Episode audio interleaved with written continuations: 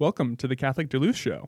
The Catholic Duluth Show is a parish community podcast serving the parishes of St. Lawrence and Holy Family here in Duluth, Minnesota. I'm your host, Daniel Rhoda. Uh, with me, I have uh, Father Ryan Moravitz, safely come back from his travels. How are you doing, Father? I am doing well. Um, as we record this, I'm a little, little jet lagged, I would say. Uh, the body's feeling it, so I feel a bit exhausted, but I'm I'm doing good. Good. Yeah. When when did you get back? I got back Friday night, so we landed at 6:30 in the cities, and or no, 5:30 in the cities. I got on the road by 6:30. Got back to my car and on the road, and so got home a little after nine on Friday night. I've had two good nights of sleep, which is kind of rare coming back, but two solid nights of sleep, but still like the body resets. Yeah. So coming back from Europe is always tougher than going that way. Actually, Yeah. I don't know what what it is about it, but oof. Yeah, I remember when I came back from Rome. I think I slept on pretty much like the entire of like the eight-hour flight or whatever it was. I was I was out for about like six hours of it. Well, and there's something about being like I think traveling and then being on pilgrimage too, or just lots. We did lots of different things, so I think my I'm my body is just physically exhausted. So I'm hoping I don't get sick. I'm trying to you know drink lots of water and stay hydrated and all that stuff. Uh, one of the handmaids is giving me a hard time this morning, like Father, go drink some orange juice. You know, Need a vacation from your vacation. exactly right. yeah. uh, well, hey, do you want to open us in a prayer? Yeah, absolutely. In the name of the Father, and of the Son, and of the Holy Spirit. Amen.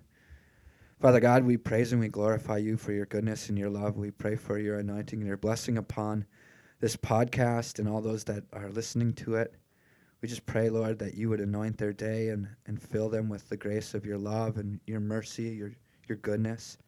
Lord, allow us in heart and mind to, to receive your truth and your love, to receive all of your goodness.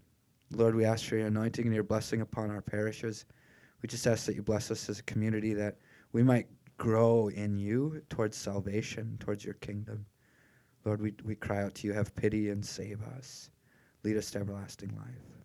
Mother Mary, we ask that you intercede for us as well and for, for this podcast and anybody that might listen to it. We ask that you pray for them. In the name of the Father, and of the Son, and of the Holy Spirit. Amen.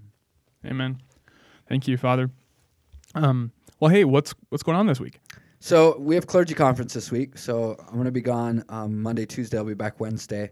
It's an annual conference where the priests all get together, um, and so I just get home and I'm going to be gone for a couple more days.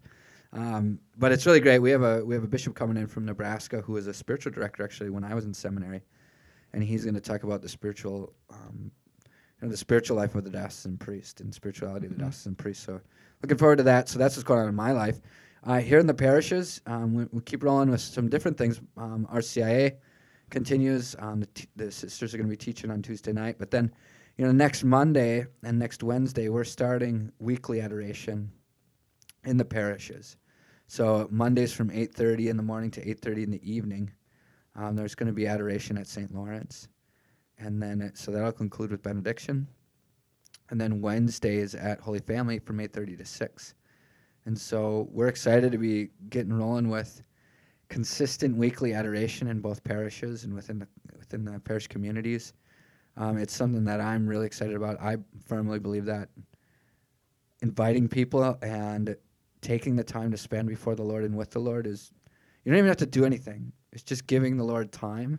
And when we give the Lord time in His holy presence in the Blessed Sacrament and the Eucharist at adoration, um, it, it, it God just starts to to work in different ways and and it tr- starts to transform us. And so I'm really excited about getting adoration really going. You know, we've done it during Advent and Lent, and it's gone really well.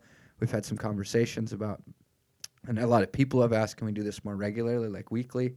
And so we're going to start doing it, you know, once a week uh, and see how it goes. You know, we need people si- to sign up to, to cover hours. So we have people both that are going to be there to protect the Blessed Sacrament so nobody walks off with it um, and that things are reverent in there at all times. Um, but also somebody's there sp- adoring the Lord during those hours. And so uh, we're just asking people to sign up. The, handmaids are working on the sign ups and stuff, so you can reach out to them to be able to sign up if you want to sign up for, for a time period.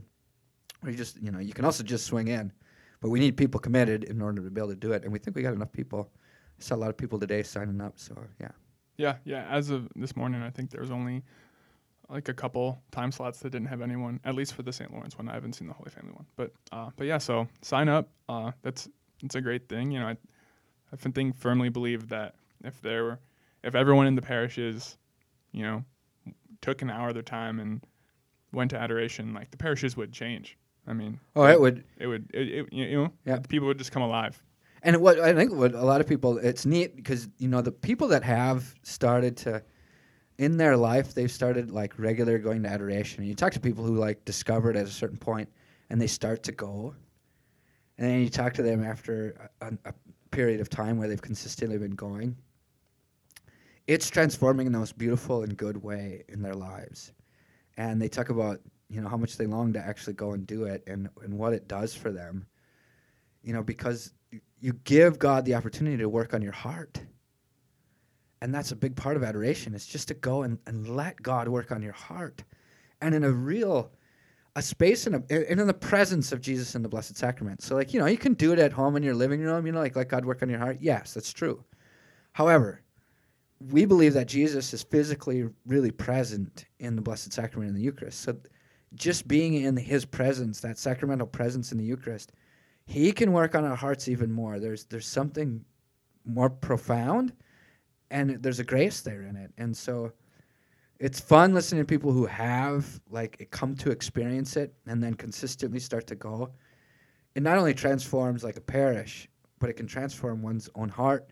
Yeah, I've seen it transform marriages. I've seen it transform families. Um, I've seen it transform priests, Mhm. myself included. And so, it's it's really something that universally is very very powerful. Yeah.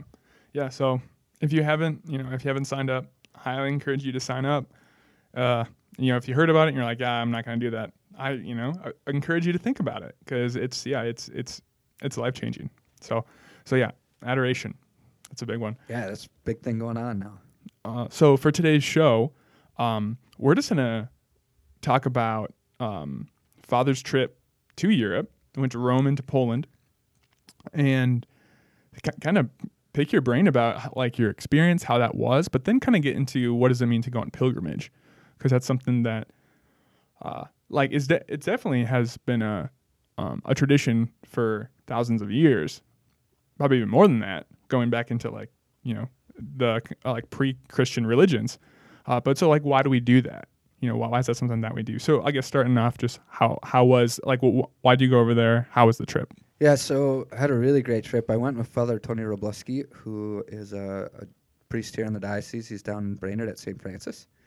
Um, was he your pastor growing yeah, up? yep. Yes, you That's know my home parish. So Yeah. yeah, I And know him was- really well. He was he was a priest there when you were yeah, yeah. He probably I was probably in um like junior high, early high school came. when he first came. Yeah. Yeah. So he was here at Holy Family as well as the pastor, and I think he was the associate pastor here too. When he was he was originally part of the OMI order.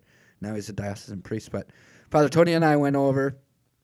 Um, we traveled with two lay friends of ours, and um, we first went to Rome um, for Matt Miller's diaconate ordination. So uh, if a man studies at the North American College in Rome, he has the opportunity, if he wants, to be able be ordained a deacon at St. Peter's Basilica with his classmates. So Matt took that option uh, to be ordained a deacon. So you're ordained a deacon before you're ordained a priest. So Matt's nearing priestly ordination, which would be next summer. So he's ordained a deacon. So we went over for the diaconate ordination um, in Rome, and we spent a few days in Rome as well, kind of just going to some sites and praying at some different places. Um, Matt's ordination was really great. His family was over. Matt's from Moose Lake. Um, so he had some family over, his parents and his sister, and um, a bunch of different friends from the diocese. There were, um, I think, eight priests from the diocese that were there. So it's great to be over um, over there for that and to to see that and to celebrate with Matt uh, his ordination. And you know, in St. Peter's Basilica. So one of the great things about going to St. Peter's, so people from for centuries have gone to St. Peter's on pilgrimage.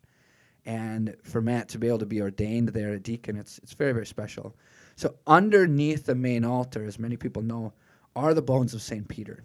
And in the 20th century, actually, they found the actual bones, and they've done scientific research on them, and everything points to yeah, these are really actually the bones of St. Peter. But it's a place that people for centuries have traveled to from all over the world to to go and be and pray at the tomb and at St. Peter's. So one of the things you can do, and we did it one morning. We went over just the four of us, and we had mass at St. Peter's Basilica with just the four of us, a regular daily mass. You can go there and you, as a priest, you just go back to the sacristy and you get set up and they walk you out and they, there's altars all over St. Peter's. So the altar we ended up at, because we didn't make a reservation, you just kind of like leave it to fate, lead it to divine providence. We got led over to the, this really great altar that actually is the closest altar to the spot where St. Peter was crucified. So he was crucified upside down. So it was kind of one of the highlights of being in Rome, other than the ordination, because we got to do mass one morning on that spot where Peter gave his life um, and was martyred for the faith. Um, so Rome was really great. One of the great things about Rome is being able to enjoy the pasta and the food in Rome as well. So we had some really nice meals.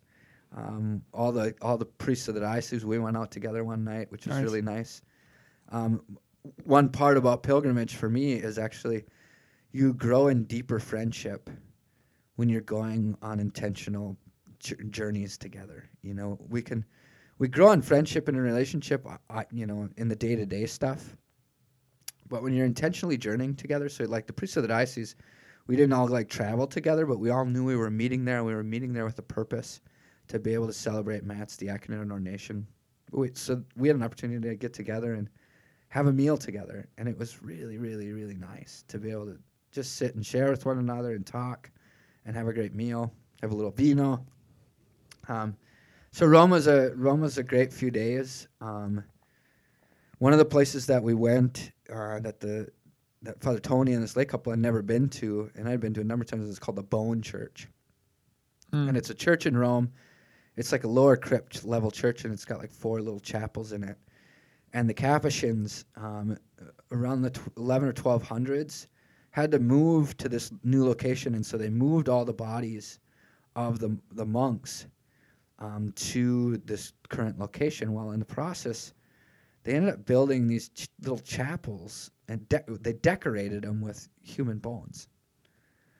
And so it's super fascinating, kind of super weird, but it's got like a super powerful message um, that goes with it. So when you go into one of the chapels, it's there's a little sign there, and I love it. It says, "What we, what you are now, we once were. Mm. What we are now, you will one day be. And your mortality, I mean, it's, it's a place that your mortality like just punches you right in the face. And as tough as that is, and like you know, you don't want to dwell on that, and you don't want, you know, you don't want to go like dark into that. It's a super good thing to just remember, and especially as we journey in faith with the hope in the resurrection and a hope for eternal life. That hey, I'm going to die someday. And it's good to have some really strong things to show you that. The Bone Church does that. So it was one of the great places that um that we did go. Um, we had all been to Rome before, so it was kind of like, well, what what sites do we want to see? We saw some of the ones that are kind of the typical ones, but so Rome was really good days. Um, some good graces. Um, being able to see some old friends as well. I, I spent one evening with um, two guys that I was in seminary with. One's on the faculty now at the seminary, and the other is a vocation director too, and was over for the ordination. And the three of us one late, late one night. I got back from what we were doing, and they got back, so we sat up till past midnight, just catching up. You know, and it was great to be able to support each other in that. So, you know, this whole dynamic of traveling intentionally, not just like traveling for fun or whatever. There's there's a beauty in that in terms of growing as a person and in re- friendship, and then also in relationship with the Lord. So, so yeah, that was Rome. Um, from Rome, we went to Poland. I have a, a, a strong devotion to the Divine Mercy and to Saint Faustina, and also Blessed Michael Sopoćko, who was her spiritual director. So I had been to Poland back in uh, about 13, 14 years ago. It was great to be able to go back. Father Tony knows Poland really well. Um, Yeah. Father Tony knows Poland well because his parents came from there. His parents were actually, his dad was in, uh, he was brought into a Siberian camp, and then down to Tunisia, or Tanzania, excuse me, into a work camp. This is all during World War II, right? Yeah. His mom, when she was a young girl, was brought into Dachau. So her and her family were imprisoned at Dachau, which is in Germany, right? At the concentration camp. And she, as a little girl, and her family spent about six months in uh, Dachau during the war, at the, towards the end of the war. Then they were liberated, went to Spain. Anyways, there's a whole long story. So Father Tony has a strong Polish history. Yeah. He, he knows the language pretty well, and he knows Poland really well. He's been there multiple times. So was it was a neat combination because I know Italy well. I can get around Rome easily. You don't need a map. Like I know where we're going, kind of a thing. I know how to get around, and I know how to order food. And if if we need directions or need to talk to a taxi driver, I can do that. Father Tony could do that in Poland. So it's really Mhm. it was really great to be able to just have that ease on pilgrimage with, with his expertise in Poland, my expertise in Italy. But um, in Poland, we went to a, a lot of the regular sites, but the Divine Mercy sites in particular. So just a couple things about that dynamic. We ended up so we kind of had a theme of unplanned graces. It's a new saying. I think you'll probably hear from me. Uh, I just kind of realized, like, hey, there were so many things that weren't planned that we didn't realize were going to happen. And uh, they were great unplanned graces, which I love because I'm more of a spontaneous personality. We can plan things and graces happen in our planning, but sometimes you leave room for the Spirit and you, you get surprised by it. One of the, the things that was most powerful for me, um, having read a lot of St. Faustina's diary and about her life, and she's been one of those saints that has made herself known to me and has shown me a great love at different times and some really special ways. So when we were headed to Poland, we suddenly realized the feast day of St. Faustina, which isn't celebrated here in the States really. I mean, Divine Mercy is, but her actual feast day is more just celebrated in Poland. That the f- first full day we were in Poland was her feast day. Like we're gonna be in Yeah. Poland on her feast day. We didn't realize it when we were planning the trip and when we were gonna go from Rome up to Poland, etc. Well, Jacob Cheetah, who's a former seminarian, is studying in Krakow right now. Well, he had come down to Rome too, and he told us, he said, Hey, Father, he said, Saturday's the feast day of Faustina. I said, Yeah, we just realized that. He said, If you go to the monastery where she's buried, on her feast day and on her feast day only, they open up the room where she died. So you can go into the cell where she spent the last part of her life, and that's all recorded in the diary, a lot of it. And you can go into the room where she died, and you can venerate a relic of her. So we went and did this. Yeah, that's awesome. So that for me was such a powerful, moving, and grace and an unplanned grace um, to be able to be in the room where she went to heaven, and because she's helped me so much from heaven in so many different ways. Um, so really, a beautiful experience and opportunity there. Went to the Divine Mercy Shrine there. Um, I went to confession at the Divine Mercy Shrine, which is really great. Like it's just when you go on pilgrimage to be able to journey to a place that has a meaning and a purpose, and this one is definitely mercy. You know, to intentionally go there and plan to go to confession there, like to make that journey and take that that step. You know, um, and it, it just just makes it a little more special. But it was a special confession Yeah. because of where we were and the message that comes from there. So the other thing um, we went over to see in Poland was was um, a good friend of mine. Her name's Sister Christina. She's a she's a religious sister over in Poland. She's from Canada. And this is an unplanned grace.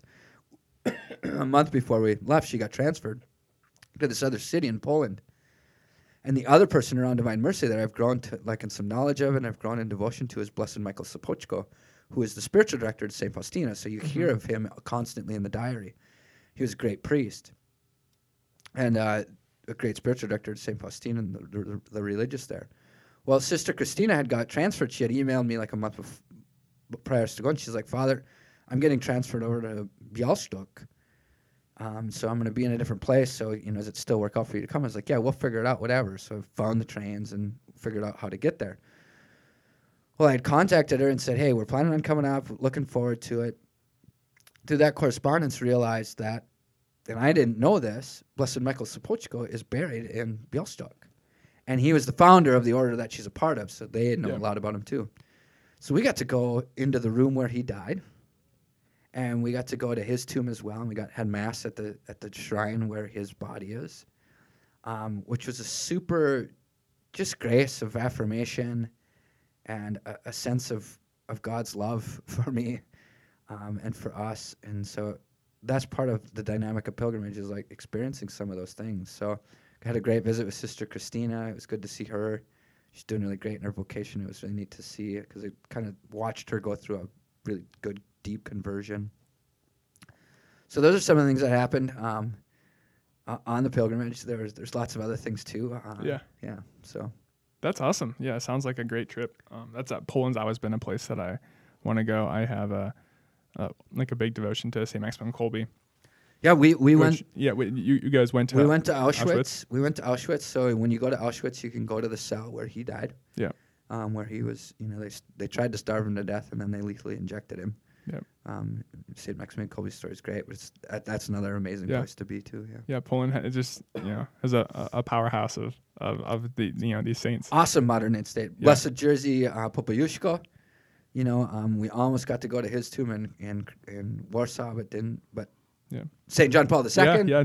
I mean, the, JP2? the Polish saints, they're and modern. They're modern Mhm. saints. I mean, a lot of it has to do with JP2 bringing them to the world, but they're awesome, Yeah. awesome examples Yeah. in so many ways. yeah so that's um yeah just really awesome opportunity and yeah I'm, it, it's just great to hear about it um you touched on uh, this a little bit but um i guess i'll just ask the question like why do we as catholics go on pilgrimage Yeah, like, yeah like like why why do like what's the point for you know going that kind of extra mile you know spending the money taking the time to go and do these uh these things So there's a, I mean, on a natural level, there's something in human nature that wants to go and, and see, right? Like we want to go and see and discover and be in places where things happened, right? So that's across the board with human nature and through the centuries, through you look back into human history, groups of people made journeys, pilgrimages, with an intentionality to go to a place to see it, right? So just on a Yeah. natural level, there's something in us as humans that like we want to do that. So that's on that level. Uh, uh, on a supernatural level, it's an intentionality toward um, mirroring or mimicking our journey toward heaven.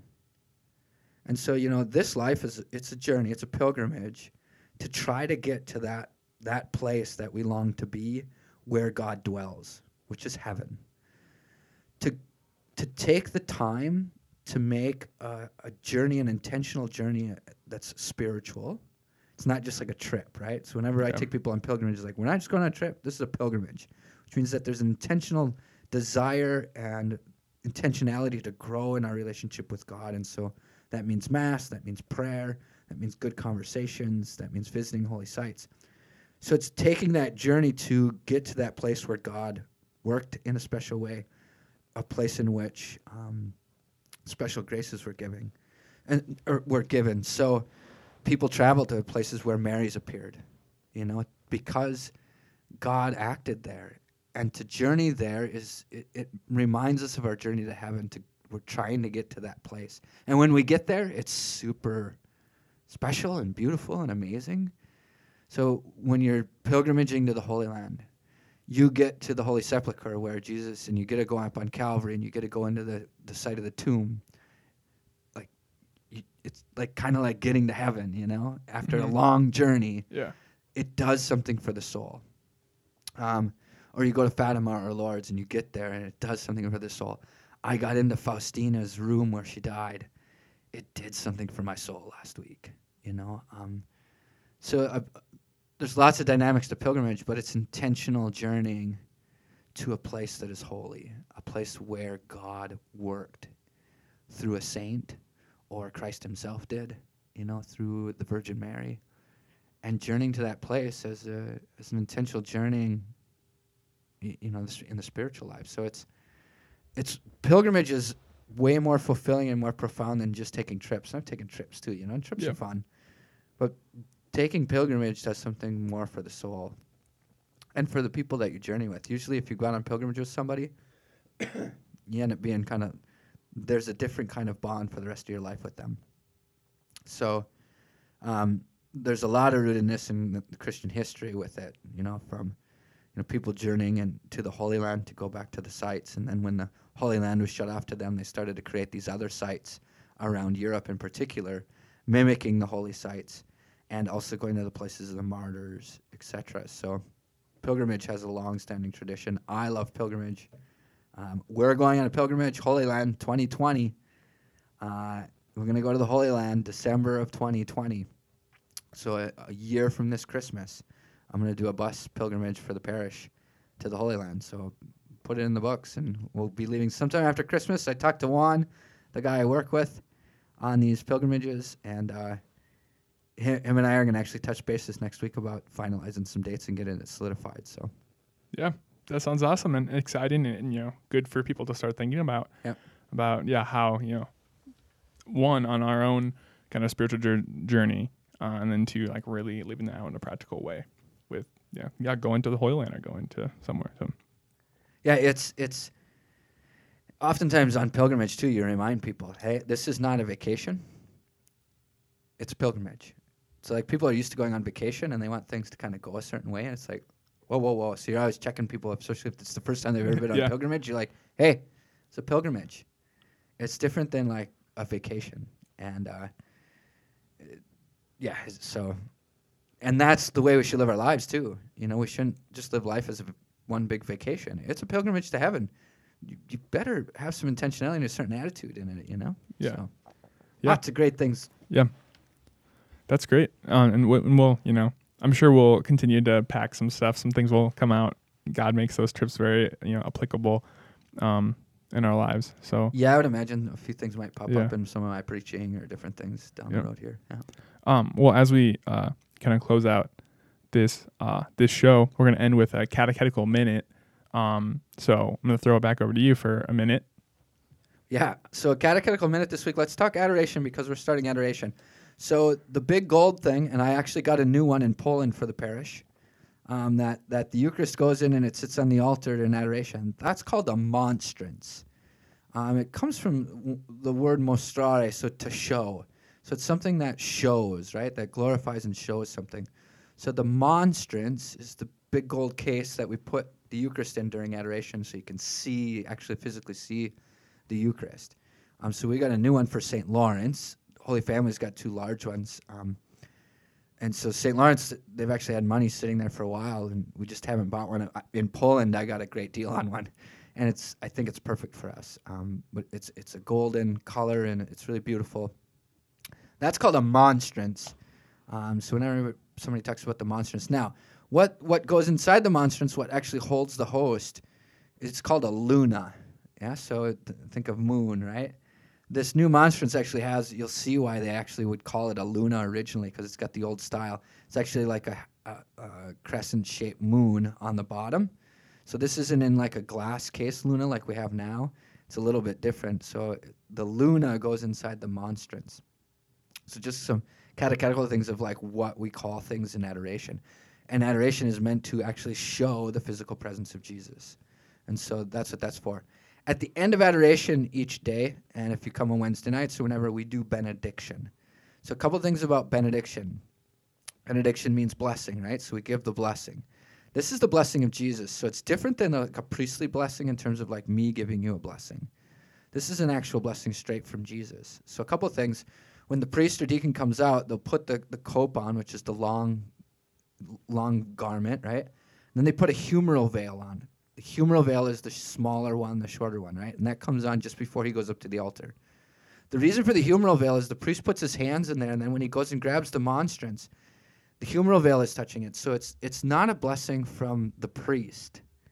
So it's meant to, to show like a covering up my hands. This isn't a blessing coming from me. This is me allowing Jesus to bless you. And so that humeral veil covers up my hands, and I go up and I grab the monstrance, and then I raise it and, and bless, you know, give the blessing of the Lord. So Jesus is blessing you when you come to benediction from his presence in the in the Eucharist. That's called benediction, the blessing of Jesus himself in the Eucharist. Um, so when when the priest goes up and he starts the sign of the cross with the monstrance with the Eucharist in it, that's benediction, and that would be a time where we would be kneeling, and as you're getting that blessing, just like any blessing, you would do the sign of the cross.